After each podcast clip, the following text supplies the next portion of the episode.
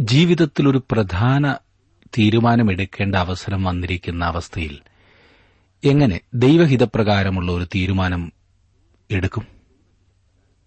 നമുക്ക് ദൈവഹിതപ്രകാരം തന്നെ പോകണമെന്നാണ് താൽപര്യവും. ഇങ്ങനെയുള്ള ഒരു അവസരത്തിൽ പലരും വല്ല അശരീരിക്കായോ ദർശനങ്ങൾക്കായോ ഒക്കെ കാത്തിരിക്കും. ചിലരൊക്കെ തോന്നുന്നതൊക്കെ തങ്ങൾക്ക് സൌകര്യപ്രദമായ വിധത്തിൽ വ്യാഖ്യാനിച്ച് സ്വന്തം താൽപര്യങ്ങളെ ചെയ്യും. മറ്റു ചിലർ നിരാശയിൽ തന്നെ അവസാനിക്കും. ഇന്ന് ദൈവം നമ്മോട് സംസാരിക്കുന്ന വിധം എങ്ങനെയാണ്? രൂത്തിന്റെ അനുഭവത്തിൽ നിന്നും നമുക്ക് അതൊന്ന് പരിശോധിക്കാം.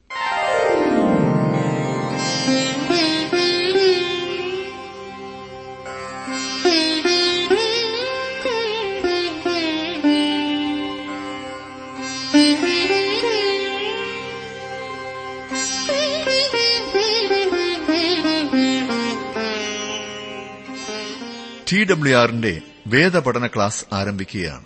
ജീവസന്ദേശം. ജീവസന്ദേശം ബൈബിൾ ക്ലാസുകളിലേക്ക് സ്വാഗതം. ജീവന്റെ ആധാരമായ തിരുവചനം ഏതൊരു സാഹചര്യത്തിലിരുന്നും പഠിക്കുവാൻ ദൈവം നമുക്ക് അനുവദിച്ചു തരുന്ന ഈ അവസരത്തിനായി ദൈവത്തെ സ്തുതിക്കാം. ഈ പഠനം നമ്മുടെ വ്യക്തിപരമായ ആത്മീക നവീകരണത്തിനും കുടുംബജീവിതത്തിനും അനുഗ്രഹമാകട്ടെ എന്ന് പ്രാർത്ഥിക്കുന്നു. ബ്രദർ ജോർജ് ഫിലിപ്പ് നയിക്കുന്ന ഈ പഠനത്തിൽ താങ്കൾക്കുണ്ടാകുന്ന ചോദ്യങ്ങളും സംശയങ്ങളും ഞങ്ങളെ എഴുതി അറിയിച്ചാൽ ഞങ്ങൾക്ക് താങ്കളെ സഹായിക്കുവാൻ കഴിയും. അതുപോലെ തന്നെ താങ്കൾക്ക് എന്തെങ്കിലും പ്രാർത്ഥനാ വിഷയങ്ങൾ ഉണ്ടെങ്കിൽ ഞങ്ങളെ അറിയിച്ചാലും ഞങ്ങൾ പ്രത്യേകം പ്രാർത്ഥിക്കുന്നതാണ്. ഈ ആത്മീക ശുശ്രൂഷയ്ക്ക് താങ്കളുടെ സഹകരണവും പ്രാർത്ഥനയും വളരെ ആവശ്യമാണ്. ഞങ്ങളുമായി ബന്ധപ്പെടുമല്ലോ.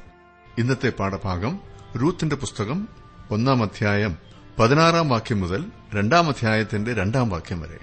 ഇനി നമുക്ക് ഇന്നത്തെ പഠനത്തിലേക്ക് കടക്കാം.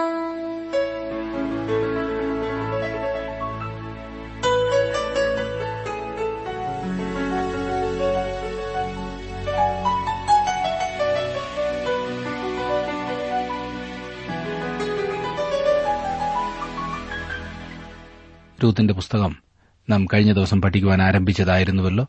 അതിന്റെ ആദ്യത്തെ പതിനഞ്ച് വാക്യങ്ങൾ നാം ചിന്തിക്കുകയുണ്ടായി.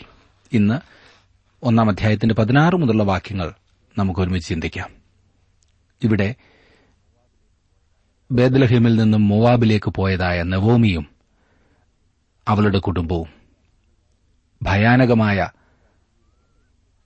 പ്രശ്നങ്ങളെ അഭിമുഖീകരിക്കേണ്ടി വരികയും അവിടെ നിന്ന് തിരിച്ച് ബേദലഹേമിലേക്ക് പോകുവാൻ നവോമി തീരുമാനിക്കുകയും ചെയ്തു. അവൾക്ക് അവളുടെ ഭർത്താവും രണ്ട് ആൺമക്കളും നഷ്ടപ്പെട്ടു. ഇപ്പോൾ ഉള്ളത് രണ്ട് മരുമക്കൾ. അതും അവർ രണ്ടുപേരും വിധവമാരാണ്. നവോമിക്ക് ഇവരെയും കൊണ്ടുപോകുവാൻ താൽപര്യമില്ല കാരണം പോയാൽ അവരെ സംരക്ഷിക്കുവാൻ സാധിക്കില്ല എന്ന് മാത്രമല്ല അവരുടെ ഭാവി അങ്ങനെ ഇരുളടഞ്ഞതായിരിക്കും.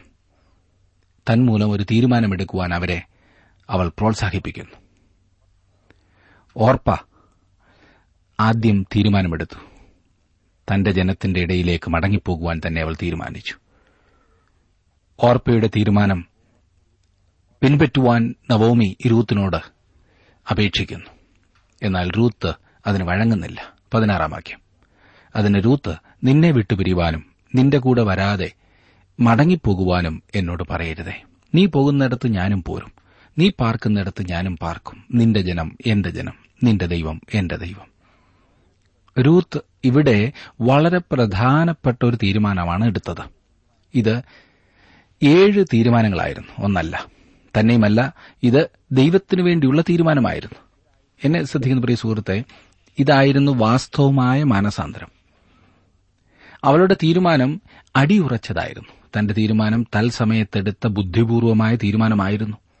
അവളുടെ തീരുമാനം സ്വന്ത നിലയിലെടുത്തതായിരുന്നു. അവൾ തന്റെ തീരുമാനത്തിൽ ഉറച്ചു നിന്നു.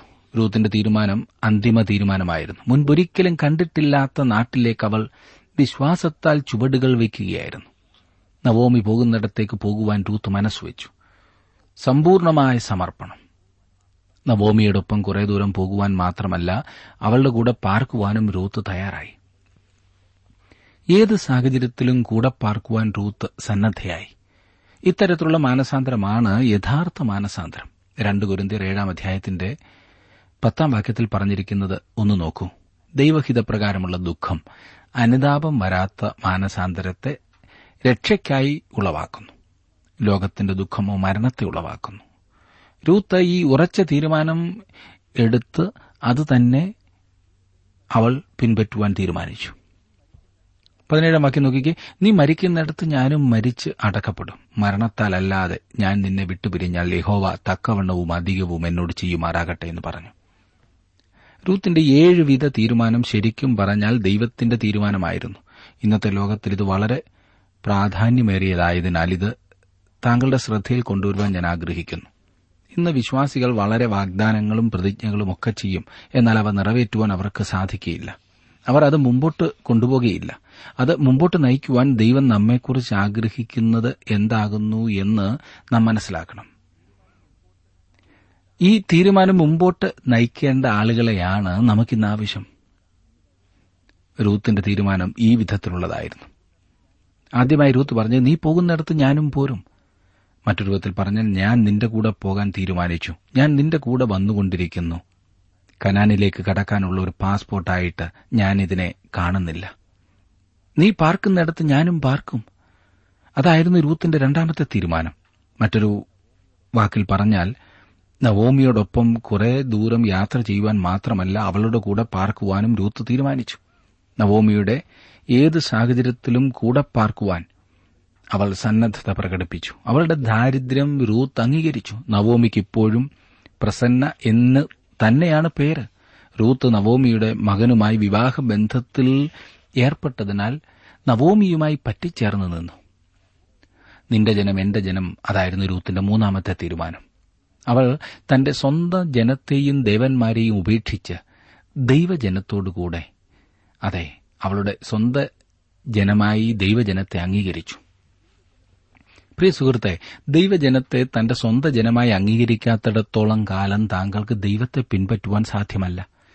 തീർച്ചയായിട്ടും ഇത് അസാധ്യമായിരിക്കും. അല്ലെങ്കിൽ നിങ്ങളൊന്ന് ശ്രമിച്ചു നോക്കിയാലും. രൂത്ത് ഇത് മനസ്സിലാക്കിയിരുന്നു. ഇസ്രായേലിൽ തനിക്ക് എത്രമാത്രം അംഗീകാരം ലഭിക്കുമെന്നത് അവൾക്ക് ഒരു വിഷയമേ അല്ലായിരുന്നു. ഞാൻ പുറന്തള്ളപ്പെടുമായിരിക്കും. അതെനിക്കൊരു പ്രശ്നമല്ല. എപ്പോഴും നിന്റെ ജനം എന്റെ ജനമായിരിക്കും. ഇനി നമുക്ക് രൂത്തിന്റെ നാലാമത്തെ തീരുമാനത്തിലേക്കൊന്ന് പോകാം. നിന്റെ ദൈവം എന്റെ ദൈവം.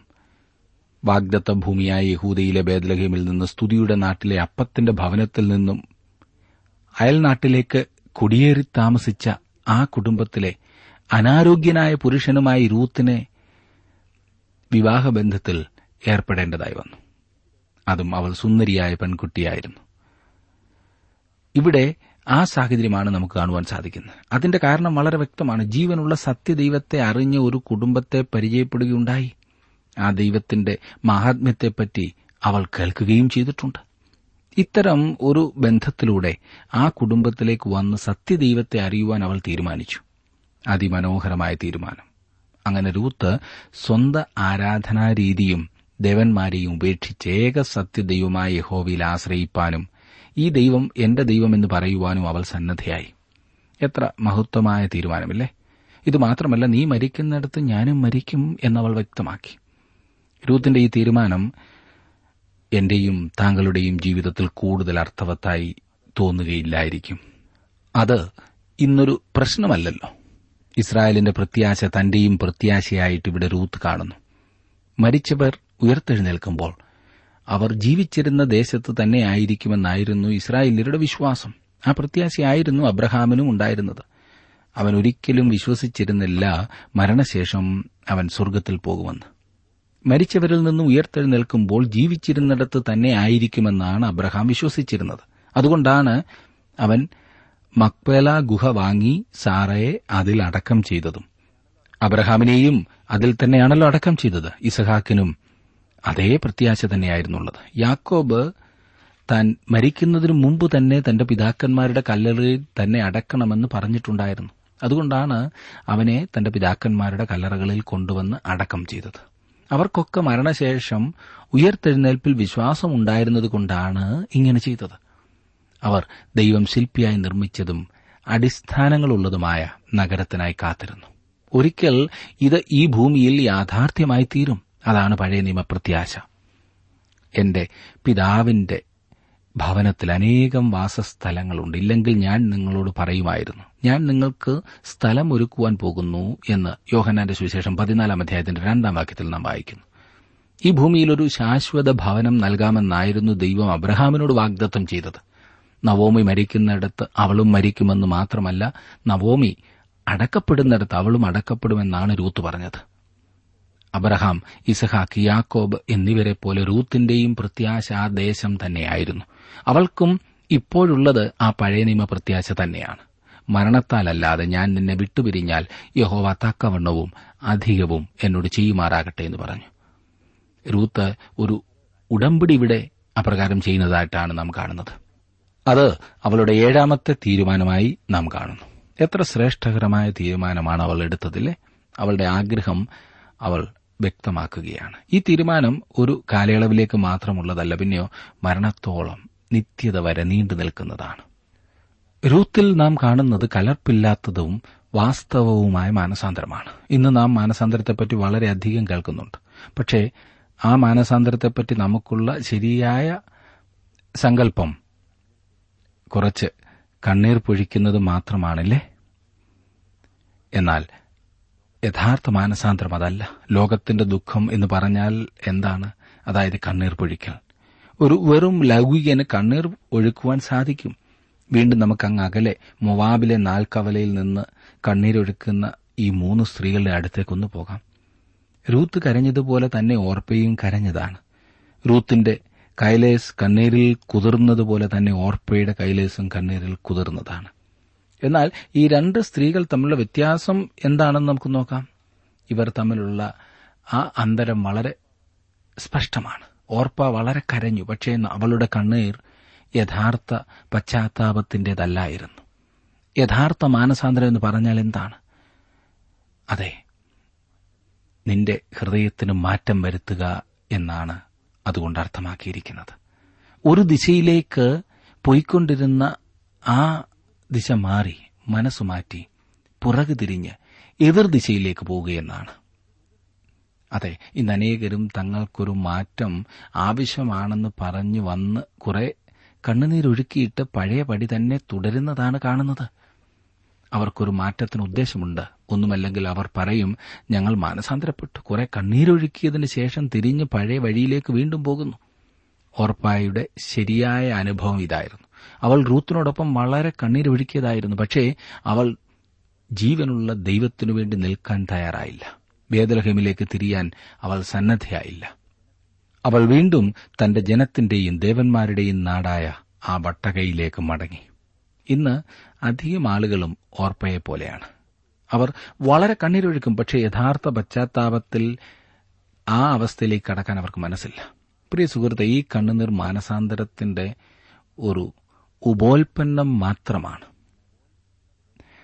കനാൻ നാടിന് പുറകു തിരിച്ച് മോവാബിന്റെ അനുഭവത്തിലേക്ക് മടങ്ങുന്ന അവസ്ഥയിലാണോ താങ്കൾ ഇന്ന്? ഒന്ന് സ്വയപരിശോധന ചെയ്യുന്നത് എപ്പോഴും നല്ലതാണ്. റൂത്ത് ദൈവത്തിനു വേണ്ടി ഒരു യഥാർത്ഥമായ തീരുമാനമെടുക്കുന്നു. ദാരിദ്ര്യത്തെ അഭിമുഖീകരിക്കാൻ ഞാൻ തയ്യാറാണ്. കനാന്യരുടെ ഇടയിൽ പുറന്തള്ളപ്പെടുന്ന ഒരു അനുഭവമുണ്ടായാൽ അതിനും ഞാൻ തയ്യാറാണ്. സത്യത്തെ അംഗീകരിച്ച് എന്റെ ജീവിതത്തിന്റെ ശിഷ്ടഭാഗം ഒരു വിധവയായി കഴിയുവാൻ എനിക്ക് പ്രയാസമില്ല. ഞങ്ങളുടെ സമൂഹം വിടുന്നതിനാൽ നഷ്ടമാകുന്ന ആ ആനുകൂല്യം വേണ്ട എന്ന് വെക്കുവാനും ഞാൻ തയ്യാർ. ദൈവത്തിനു വേണ്ടി നിൽക്കുവാൻ എന്തും അവന് വേണ്ടി അഭിമുഖീകരിക്കുവാൻ അവൾ തയ്യാറായിരുന്നു. നവോമിയോടൊപ്പം ബേദലഹേമിലേക്ക് തിരികെ പോകുവാൻ അവൾ ഉറച്ച തീരുമാനമെടുത്തു. ഇപ്പോൾ പ്രസന്ന രൂത്തിന്റെ യഥാർത്ഥ സ്വഭാവം അറിഞ്ഞു. പതിനെട്ടാം വാക്യം നോക്കിക്കാട്ട്. തന്നോടുകൂടെ പോരുവാൻ അവൾ ഉറച്ചിരിക്കുന്നു എന്ന് കണ്ടപ്പോൾ അവൾ അവളോട് സംസാരിക്കുന്നത് മതിയാക്കി. രൂത്ത് ഒരു ഉറച്ച തീരുമാനമാണ് എടുത്തിരിക്കുന്നതെന്ന് നവോമിക്ക് വ്യക്തമായി. അതിനാൽ ഇനിയും കൂടുതലായി രൂത്തിനോട് സംസാരിക്കേണ്ട എന്ന് നവോമിക്ക് മനസ്സിലായി. നമുക്കും അല്പം അവരെ ഒന്ന് പിന്തുടരാം. പത്തൊൻപതാം വാക്യം. അങ്ങനെ അവർ രണ്ടുപേരും ബേദലഹേം വരെ നടന്നു. അവർ ബേദലഹേമിൽ എത്തിയപ്പോൾ പട്ടണം മുഴുവനും അവരുടെ നിമിത്തം ഇളകി. ഇവൾ നവോമിയോ എന്ന് സ്ത്രീജനം പറഞ്ഞു. അങ്ങനെ അവർ ഇരുവരും വിശ്വാസത്തിന്റെ കാൽച്ചുവടുകൾ വെച്ച് ദൈവം ശില്പിയായി നിർമ്മിച്ചതും അടിസ്ഥാനങ്ങളുള്ളതുമായ നഗരത്തെ ലക്ഷ്യമാക്കി യാത്ര തിരിച്ചു. മുടിയൻ കുടുംബം സ്വന്തം ഭവനത്തിലേക്ക് വരുന്നു. പക്ഷേ ഒരു കുടുംബം എന്ന് ഇപ്പോൾ അതിനെ പറയാനൊക്കില്ല. ശരിയായി പറഞ്ഞാൽ വിധവകളായ രണ്ട് സ്ത്രീകൾ പ്രസന്ന എന്ന നവോമി. ഇപ്പോൾ അവളെ കണ്ടാൽ അങ്ങനെ തോന്നുകയില്ല കേട്ടോ. വിദേശിയായ റൂത്ത് എന്നു പേരുള്ള ഒരു ചെറിയ പെൺകുട്ടി. ബേദലഹം നഗരത്തിലെ ആളുകൾ ഇത് നവോമി തന്നെയാണോ എന്ന് അത്ഭുതപ്പെട്ട് ചോദിച്ചു. അത്ഭുതപ്പെട്ട് നിൽക്കത്തക്കവണ്ണം അവളിൽ വ്യത്യാസമുണ്ടായിരുന്നു. പാപത്തിൽ വീഴുകയും ദീർഘകാലം അതിൽ തുടരുകയും ചെയ്തതിനാൽ നവോമി വളരെ വികൃതയായിപ്പോയി. ഇരുപത് ഇരുപത്തിയൊന്നും വാക്യങ്ങൾ നോക്കിക്കേ. അവൾ അവരോട് പറഞ്ഞത് നവോമി എന്നല്ല മാറ എന്ന് എന്നെ വിളിപ്പീൻ. സർവശക്തൻ എന്നോട് ഏറ്റവും കയ്പായുള്ളത് പ്രവർത്തിച്ചിരിക്കുന്നു. നിറഞ്ഞവളായി ഞാൻ പോയി. ഒഴിഞ്ഞവളായി യഹോവ എന്നെ മടക്കി വരുത്തിയിരിക്കുന്നു. കണക്കിനെപ്പറ്റി എനിക്ക് അധികം അറിയില്ല പക്ഷേ നിറഞ്ഞ അനുഭവവും ഒഴിഞ്ഞ അനുഭവവും തമ്മിൽ വളരെ ദൂരമുണ്ടെന്ന് നമുക്കെല്ലാം അറിയാമില്ലേ? ഒരു കൈ നിറഞ്ഞിരിക്കുന്നു മറ്റേ കൈ ഒഴിഞ്ഞിരിക്കുന്നു. നിറഞ്ഞവളായി അവൾ മൊവാബിലേക്ക് പോയി ഒഴിഞ്ഞവളായി ബേദലഹമിലേക്ക് തിരികെ വന്നു. അതേ സുഹൃത്തെ ഞാൻ താങ്കളോട് പറയട്ടെ താങ്കൾ ഒരു ദൈവ പൈതലാണെങ്കിൽ സ്വർഗത്തിലെ എല്ലാ ആത്മീയ അനുഗ്രഹങ്ങളാലും താങ്കളെ നിറച്ചിരിക്കുന്നു. താങ്കൾക്ക് ക്രിസ്തുവിൽ എല്ലാം ലഭിച്ചിരിക്കുന്നു. താങ്കൾ അവന്റെ സാന്നിധ്യത്തിൽ നിന്നും പുറത്തുപോയി അവനുമായുള്ള കൂട്ടായ്മ നഷ്ടപ്പെടുത്തുമ്പോൾ താങ്കൾക്ക് കാര്യങ്ങൾ മനസ്സിലാക്കുവാൻ സാധിക്കും. താങ്കൾക്ക് ദൂരദേശത്ത് ചാട്ടവാർ കൊണ്ടുള്ള അടി കിട്ടുവാൻ പോകുന്നു.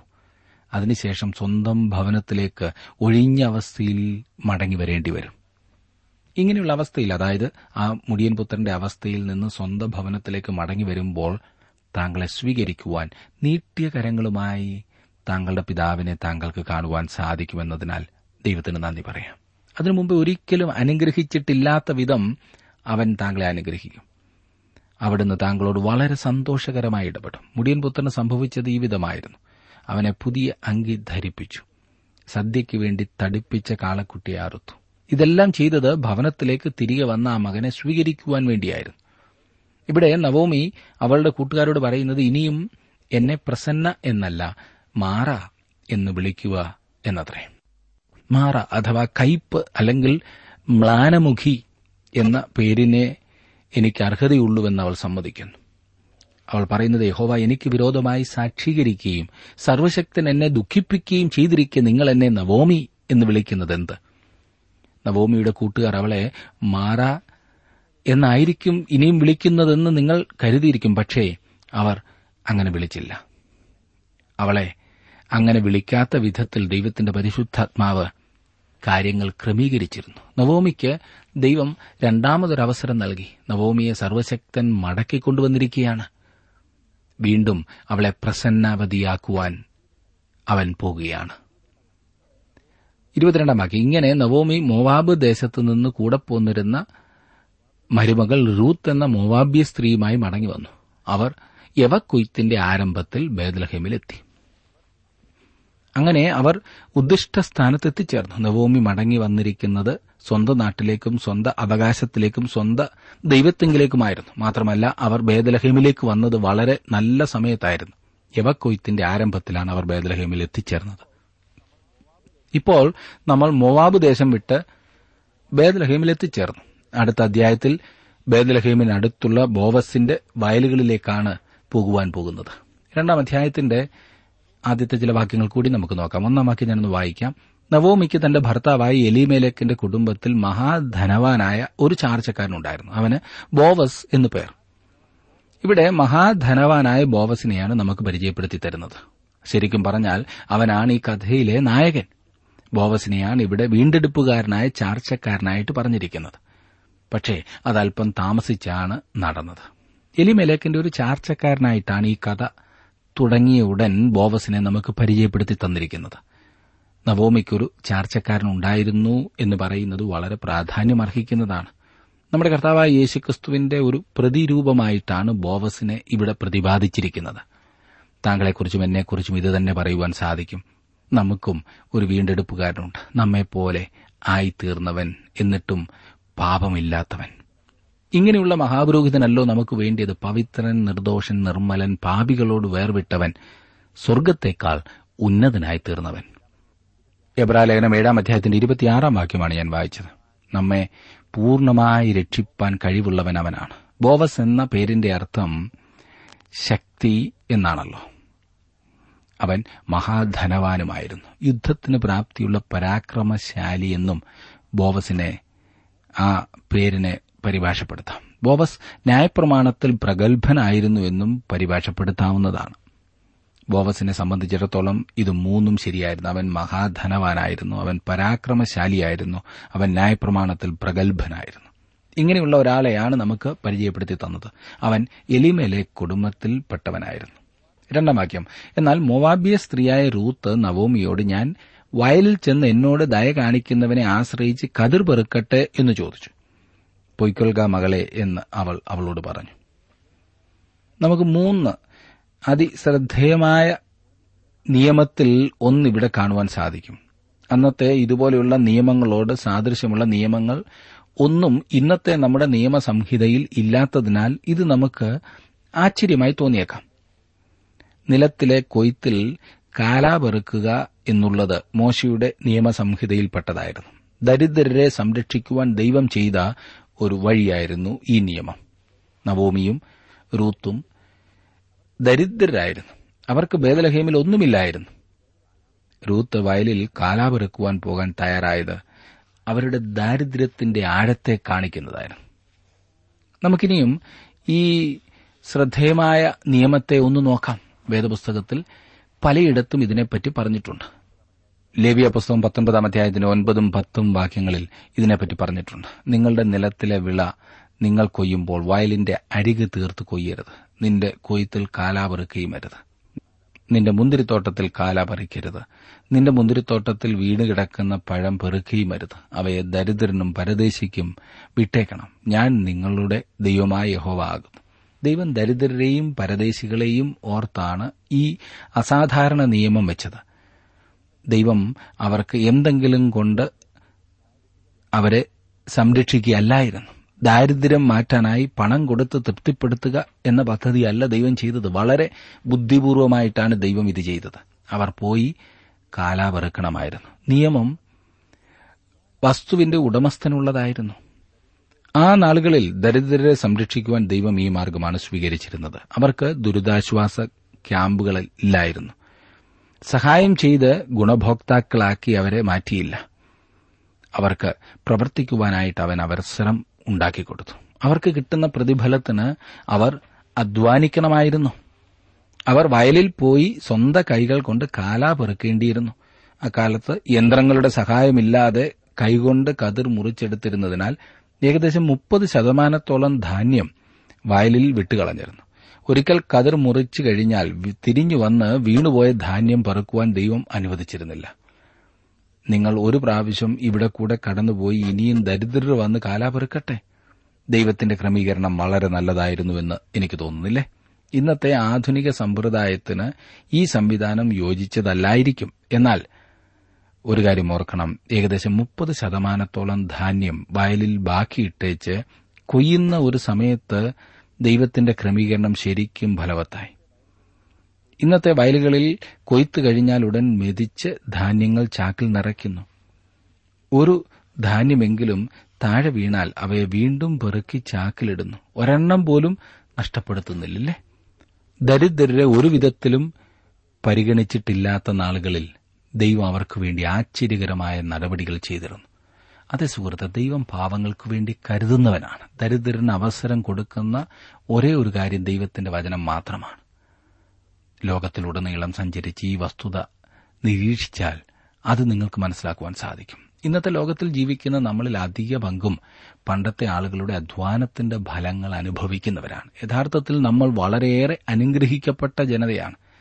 ഒരിക്കൽ ദരിദ്രരായിരുന്നപ്പോൾ നമ്മൾ ദൈവവചനത്തിന് വലിയ വില കൊടുത്തിരുന്നു. അതായത് ദൈവത്തിന്റെ വചനം മാത്രമാണ് ദരിദ്രർക്ക് വേണ്ടി സത്യസന്ധമായ ഇടപെടൽ നടത്തിയിട്ടുള്ളത്. ദൈവം ആശ്ചര്യകരമായ ക്രമീകരണം ദരിദ്രർക്ക് വേണ്ടി ചെയ്തിട്ടുണ്ട്. അതിനാൽ ഇന്ന് നമുക്ക് വിചിത്രമായി തോന്നുന്ന ഈ നിയമത്തിന്റെ മറവിൽ റൂത്ത് പ്രവർത്തിച്ചു. അപരിചിത ദരിദ്ര വിധവ. അതെ അങ്ങനെയുണ്ടായിരുന്ന ഈ സ്ത്രീ. അവൾ പെറുക്കുവാൻ പോകുവാൻ നവോമിയോട് അനുമതി ചോദിക്കുകയും നവോമി പോകാൻ അവളെ അനുവദിക്കുകയും ചെയ്തു. അതെ ദൈവത്തിന്റെ കരുതൽ അവൻ നടത്തുന്ന വിധങ്ങൾ എത്ര മഹത്തായതാണല്ലേ? എന്നെ ശ്രദ്ധിക്കുന്ന പ്രിയ സഹോദര പ്രിയ സഹോദരി താങ്കളുടെ ജീവിതത്തിൽ ദൈവത്തിന്റെ നടത്തിപ്പുകൾ അനുഭവിച്ചറിയുവാൻ ഇടയാകുന്നുണ്ടോ?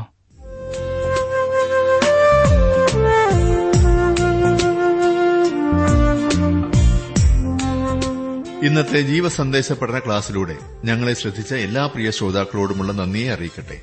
ദൈവവചനം കൃത്യമായി ക്രമമായി പഠിക്കുവാൻ ലഭിച്ചിരിക്കുന്ന ഈ അസുലഭ അവസരം പ്രയോജനപ്പെടുത്തുകയും സ്നേഹിതരെ അതിനായി ഉത്സാഹിപ്പിക്കുകയും ചെയ്യുക. അഭിപ്രായങ്ങളും നിർദ്ദേശങ്ങളും പ്രാർത്ഥനാ വിഷയങ്ങളും ഞങ്ങളെ അറിയിക്കുക. ഈ പുസ്തകത്തിന്റെ വിഷയവിഭജനം audio C D S D card എന്നിവ ആവശ്യമെങ്കിൽ ഞങ്ങളുമായി ബന്ധപ്പെടുക. ഞങ്ങളുടെ വിലാസം ജീവസന്ദേശം പോസ്റ്റ് ബോക്സ് നമ്പർ മൂന്ന് തിരുവല്ല അഞ്ച് Keralam. Phone zero four six nine two seven zero zero two eight four.